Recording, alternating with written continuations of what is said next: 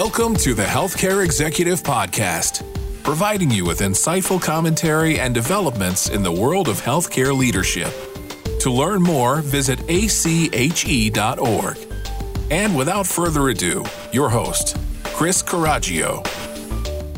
All right, folks, welcome to the Healthcare Executive Podcast, another edition. I am your host, Chris Caraggio, and joining me today is Dr. Amer Kaissi to talk about agility and resilience in healthcare administration leadership. Now, we're going to cover two topics here during this podcast. One is elevating the human experience and building a workforce that keeps the brand promise. We're going to follow up with that. But first, before we do anything, let's give a let me give you folks just a little background on on Dr. Kaissi. He's got quite a background, so I want to get to it quickly.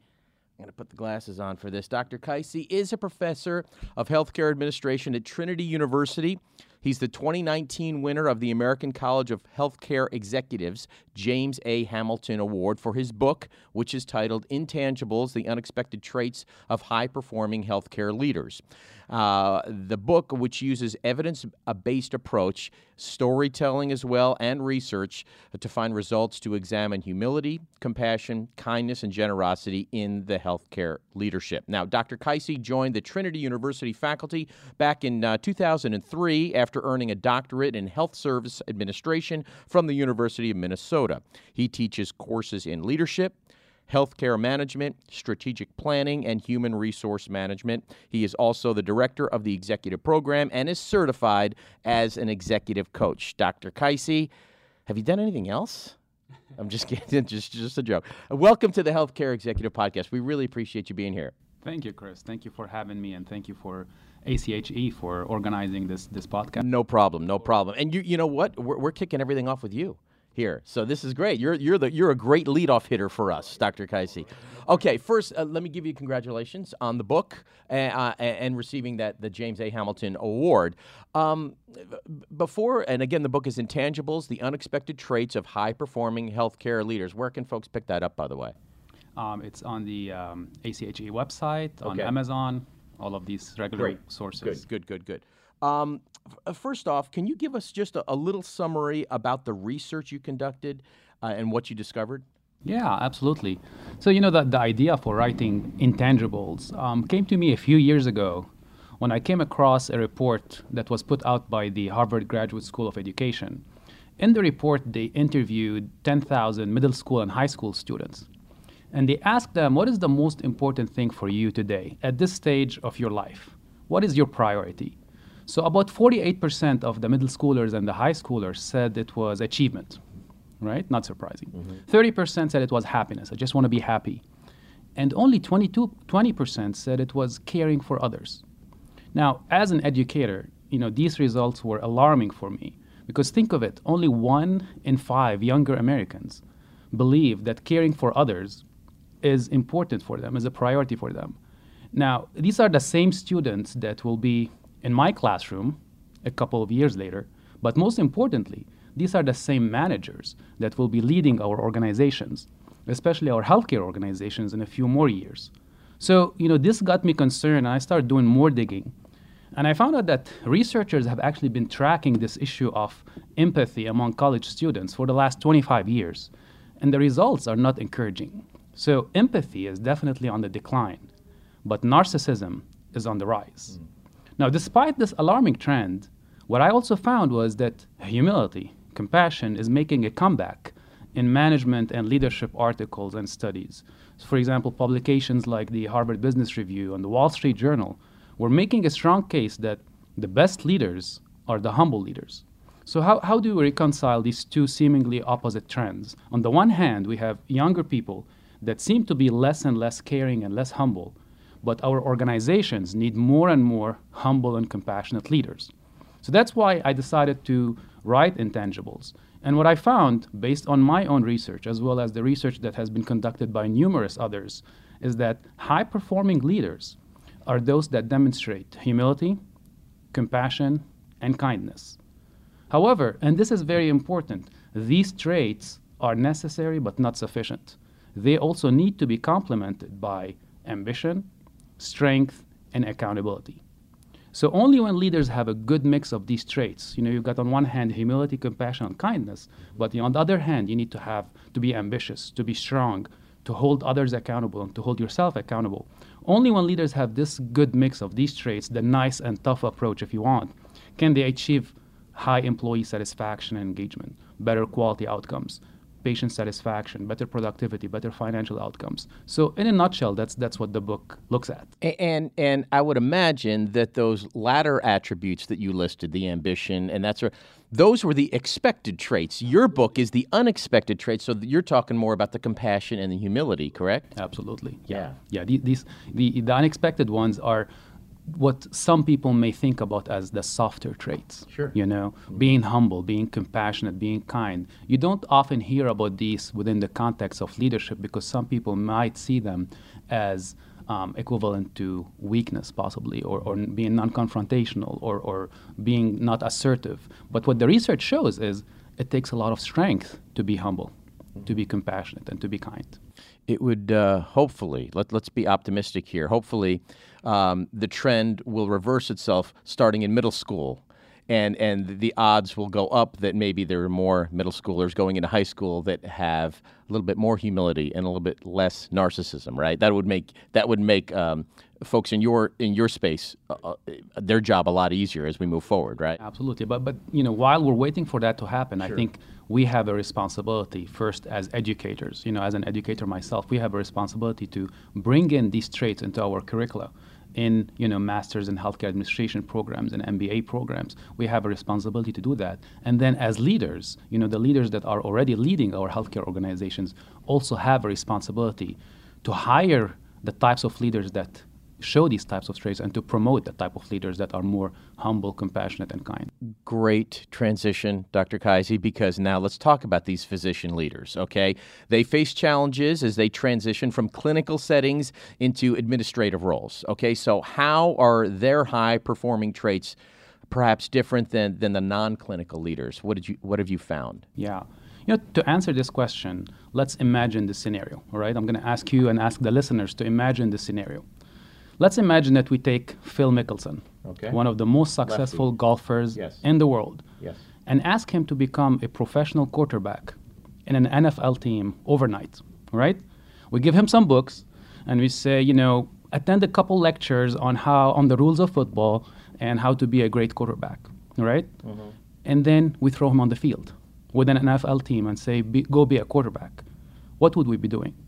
We'd be setting him up for failure, right? Yeah. He doesn't like to get hit. Absolutely. Just because he's a world class golfer doesn't mean that he will become a world class or even an average quarterback. Very good. And he actually tried to uh, enter the world of professional baseball, and he couldn't do that. Of course he not. He actually tried to do of that. Of course not. Yeah. You know, the best intentions are not enough, right? Yeah. However, inexplicably, that's what we do with our uh, physicians. That's what most healthcare organizations do with physicians. They take excellent clinicians mm-hmm. and throw them into leadership roles supporting them only with a couple of lectures or a book and expect them to become excellent leaders. But it's never enough, and that's why many new physicians, uh, physician leaders struggle. Because as you know, the curriculum in most medical schools and residency programs is heavily weighted towards the clinical skills versus the leadership and management skills. However, when the physicians transition from pure ma- medicine to management and leadership, the importance of their technical skills decreases, but the value of managerial and personal leadership skills is magnified. So, w- what is really worrying, and what I found in, in some of my research, is that if you think about it, the traits that are necessary for success as a clinician, such as autonomy, right, mm-hmm. directness, narrow focus, firmness, these same traits can get in the way of your success as a leader. Sure. At the same time, the crucial attributes for leadership, such as humility and vulnerability, are considered weaknesses in medicine and are typically trained out of physicians over the years. So, you know, how to solve this problem, right? I, in my opinion, I, I think the way to solve this problem is threefold. Physicians need to get graduate degrees in healthcare administration. They also need to join professional organizations and associations such as ACHE and attend these types of meetings and also need to seek help from executive coaches. So the MHA or the MBA degrees can first help address the knowledge gaps that physicians may have. Professional organizations such as ACHE can expose them to other physicians that are on similar journeys and also can complement their knowledge um, uh, in addition to what they learn in the classroom. And finally, I strongly believe that executive coaching can play a huge role in helping physicians become more self aware of their own leadership style and also can hold them accountable to work on their blind spots in terms of their leadership traits. Self awareness is such an important thing to have, right? Especially in an administrative role when you transition in leadership. So it's great that you laid out how that blend needs to needs to happen. Okay, let's talk about this. One of um, the ACHE seminars that you teach is about agility and resilience. Um, how? Let, us go back to maybe uh, ten years ago. How does thing? How do things look now compared to ten years ago when we're talking about change and how leaders kind of outmaneuver their their peers, their competitors? Yeah. You know, I, I remember starting my career in healthcare about 20 years ago, right? And I remember at the time, every article that you read or every presentation that you heard always, always started with how the rate of change in healthcare is so unprecedented and how healthcare is so uncertain and so volatile. It was true then, and I believe it's still true now. However, what I believe is more so than just uncertainty, I believe what we are facing is more and more complexity of change. It's not that we can't predict what's going to happen in the next few months. We know what's, what's going to happen. It's just that a lot of changes are happening at the same time. Think of a few trends that we are facing today in our healthcare industry. Consumerism, for example, is on the rise, right? Mm-hmm. People want more price transparency. People m- want more convenient care locations. People m- want more uh, shorter wait times. People are demanding to have an experience, and most of our healthcare organizations are not there yet in terms of meeting these expectations. So we have consumerism going on. At the same time, we have competition, which has greatly increased. But it's not just competition in the traditional sense of the term, where in the past it was, you know, if you're a hospital or a hospital system, your competition was the other hospital down the road. Now the competition is coming in the form of CVS and Walgreens and Amazon and virtual care. And the health plans themselves are competing with us for, for our patients. Mergers and acquisitions have reached an all time high last year. Provider shortages are more severe than ever, and on and on and on. So, what I believe in terms of change today is not that we don't know what's going to happen, but it's rather that the sheer complexity of change is so overwhelming that I believe that agility and resilience are crucial for healthcare leaders today. Okay, great, great. Um, resiliency, let's talk about that. How do you define that when we're talking about leaders in the healthcare industry? Yeah. You know, I, I like to think about resilience first at the individual leader level, right? In terms of your self leadership as, as a leader, and then think about it at the team level and then at the organization level. So let's start with the individual leader. Okay, what, what is resilience? Resilience for an individual leader is his or her ability to deal with setbacks and to handle stress. This includes any type of career setbacks, all right, such as not getting a promotion, or um, you know getting fired possibly or getting laid off as well as major events that can happen in any organization at any point in time such as a cybersecurity threat or a major med- medical errors or a natural disaster right? All of these are examples of setbacks. Now how the leader reacts to these setbacks determines their resilience. However what's important to remember is that we as human beings are not born with a limited amount of resilience but rather resilience is something that we can work on and that we can train. So, so one way to think about resilience is that resilience is like a muscle that you can grow and you can expand. Now, the second aspect of resilience, in addition to dealing with setbacks, is how do we handle stress as healthcare leaders? Obviously, the job of the healthcare leader today, with all the sheer complexity of change that we just talked about, is very stressful, right? You've got high workload, fast pace, long hours, complex changes, high expectations, and often emotionally draining situations and conversations that you have to have with colleagues, with family members, with patients, right, with physicians. But as an industry, I don't believe that we have done a very good job of addressing the stressors. Our reaction to the stress in general as healthcare leaders have been to hunker down, suffer, and endure. Because we believe that This is the only way that you can show your commitment and your loyalty to the organization. So the longer the hours that you worked, the more people thought that, yeah, you were committed, you were loyal to the organization. However, the evidence is showing us today that just enduring is not enough. Actually, it's counterproductive because that's why so many of our executives today are suffering from burnout. I know we hear a lot about burnout as a problem for providers, right, for physicians and nurses. But executive burnout is also a significant problem. So, how, how should we deal with stress? Instead of enduring, I think our message should be recovering and recharging. I talk with a lot of healthcare executives from all over the country, and many of them say that they don't take vacation time. They don't take days off.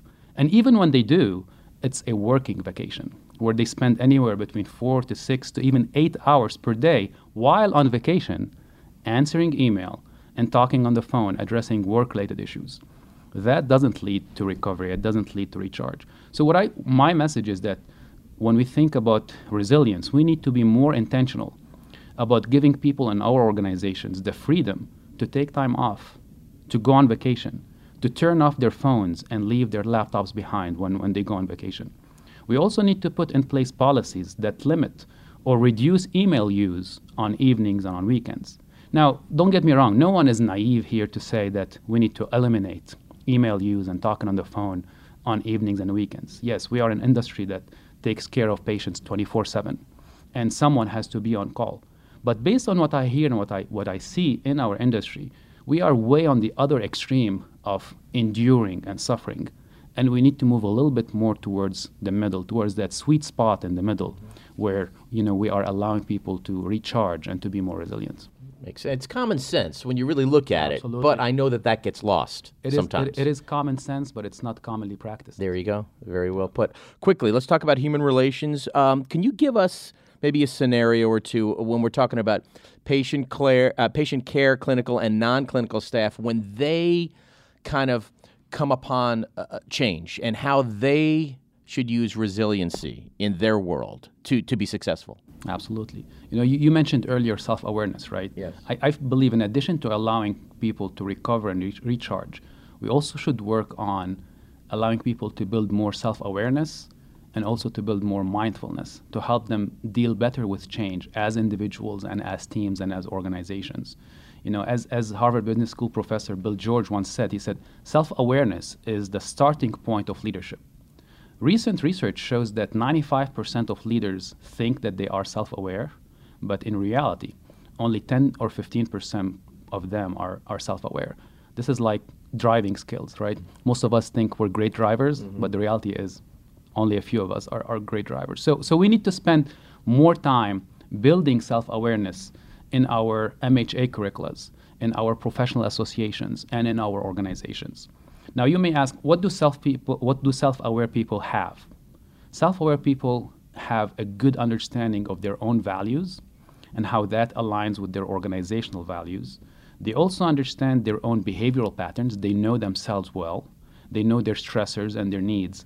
But they also take the time to observe and ask about their impact on others and how their behaviors affect others. So, so that, that's one scenario where, where we need to focus more on self awareness, I believe.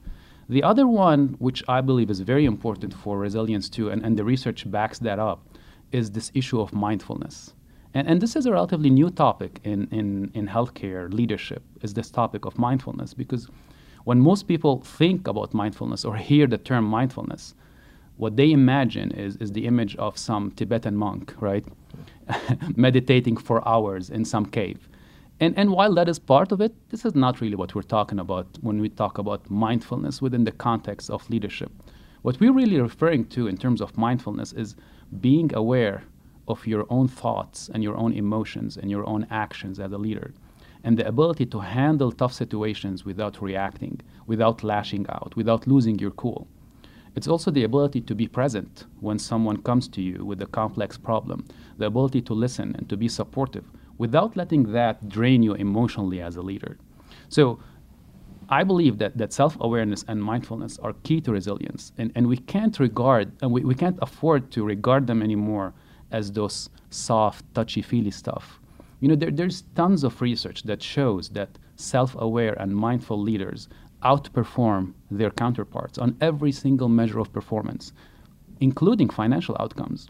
So it, it is not soft stuff because it does have a direct impact on the core outcomes that every organization in healthcare today um, cares to, to measure, such as turnover rates, employee engagement, HCAHPS scores, productivity, and dare I say, profits. Mindfulness and self awareness impact all of these things, and that's why we can't afford to regard them anymore as just luxuries or touch, uh, uh, soft, touchy feely stuff. And all this stuff's in your book, right? I mean, Absolutely. Yep, yep. V- very well said. Um, and you know, self awareness and mindfulness they go they they go together. I mean, they're they're very similar. Mm-hmm. You know, they kind of cross over into into one another. So I understand those those two scenarios. Finally, as a member of ACHE, how was your experience and and um, the relationships that you've built? During your tenure as a member, health administrative press author, and faculty member, how has that impacted your career? Yeah, you know, I, I, I remember I've been coming to Congress, to ACHE Congress, for almost 16 years now, um, almost every year. Um, you know, at, at, Trinity University, which is where, where I work and, and where I'm a professor, each year we send the whole class of 23 to 25 students to attend Congress every single year and our alumni association covers most of their expenses. So the students are here every year. So myself and my colleagues at Trinity, we attend Congress with the students every year and enjoy all the educational and networking op- opportunities that Congress and that ACHE provides. You know, one way that I think about ACHE is, is I think about it as a third home, right? Mm. So, so the first home is obviously the home where you're with your family, right? Your second home is where you work, and for me, that's the university. And ACHE is is that third home where you meet every year. Um, you know, if you're going to Congress or you meet in your local chapter on, on a more regular basis with other executives, with, with professors, with students, and that's where we all get together and discuss some of the hard problems that our industry needs to solve. Issues like you know resilience and change and, and agility and stuff like that. Well, you know, just sitting here the last few minutes with you, Dr. Kaissi, um, I, I, can. You live what you teach. You practice what you preach. Okay, it's easy to see that. It's easy to hear that. And we're talking about humility. We're talking about compassion. We're talking about generosity. So we really appreciate you taking time out to um, to extend those thoughts uh, to our audience. And again, the book um, is Intangibles: The Unexpected Traits of High Performing Healthcare Leaders. Dr. Kaissi, great stuff. Let me shake your hand. Great stuff. We really appreciate it. Thank you, Chris. You got it. and uh, uh, folks, don't forget to subscribe uh, to the Healthcare Executive Podcast so you don't miss any future episodes. Once again, I'm Chris Coraggio, and we'll see you next time. This has been the Healthcare Executive Podcast, brought to you by the American College of Healthcare Executives. If you've enjoyed the show, please consider rating and reviewing on iTunes or your podcasting app of choice. And for more information, find us online at ache.org.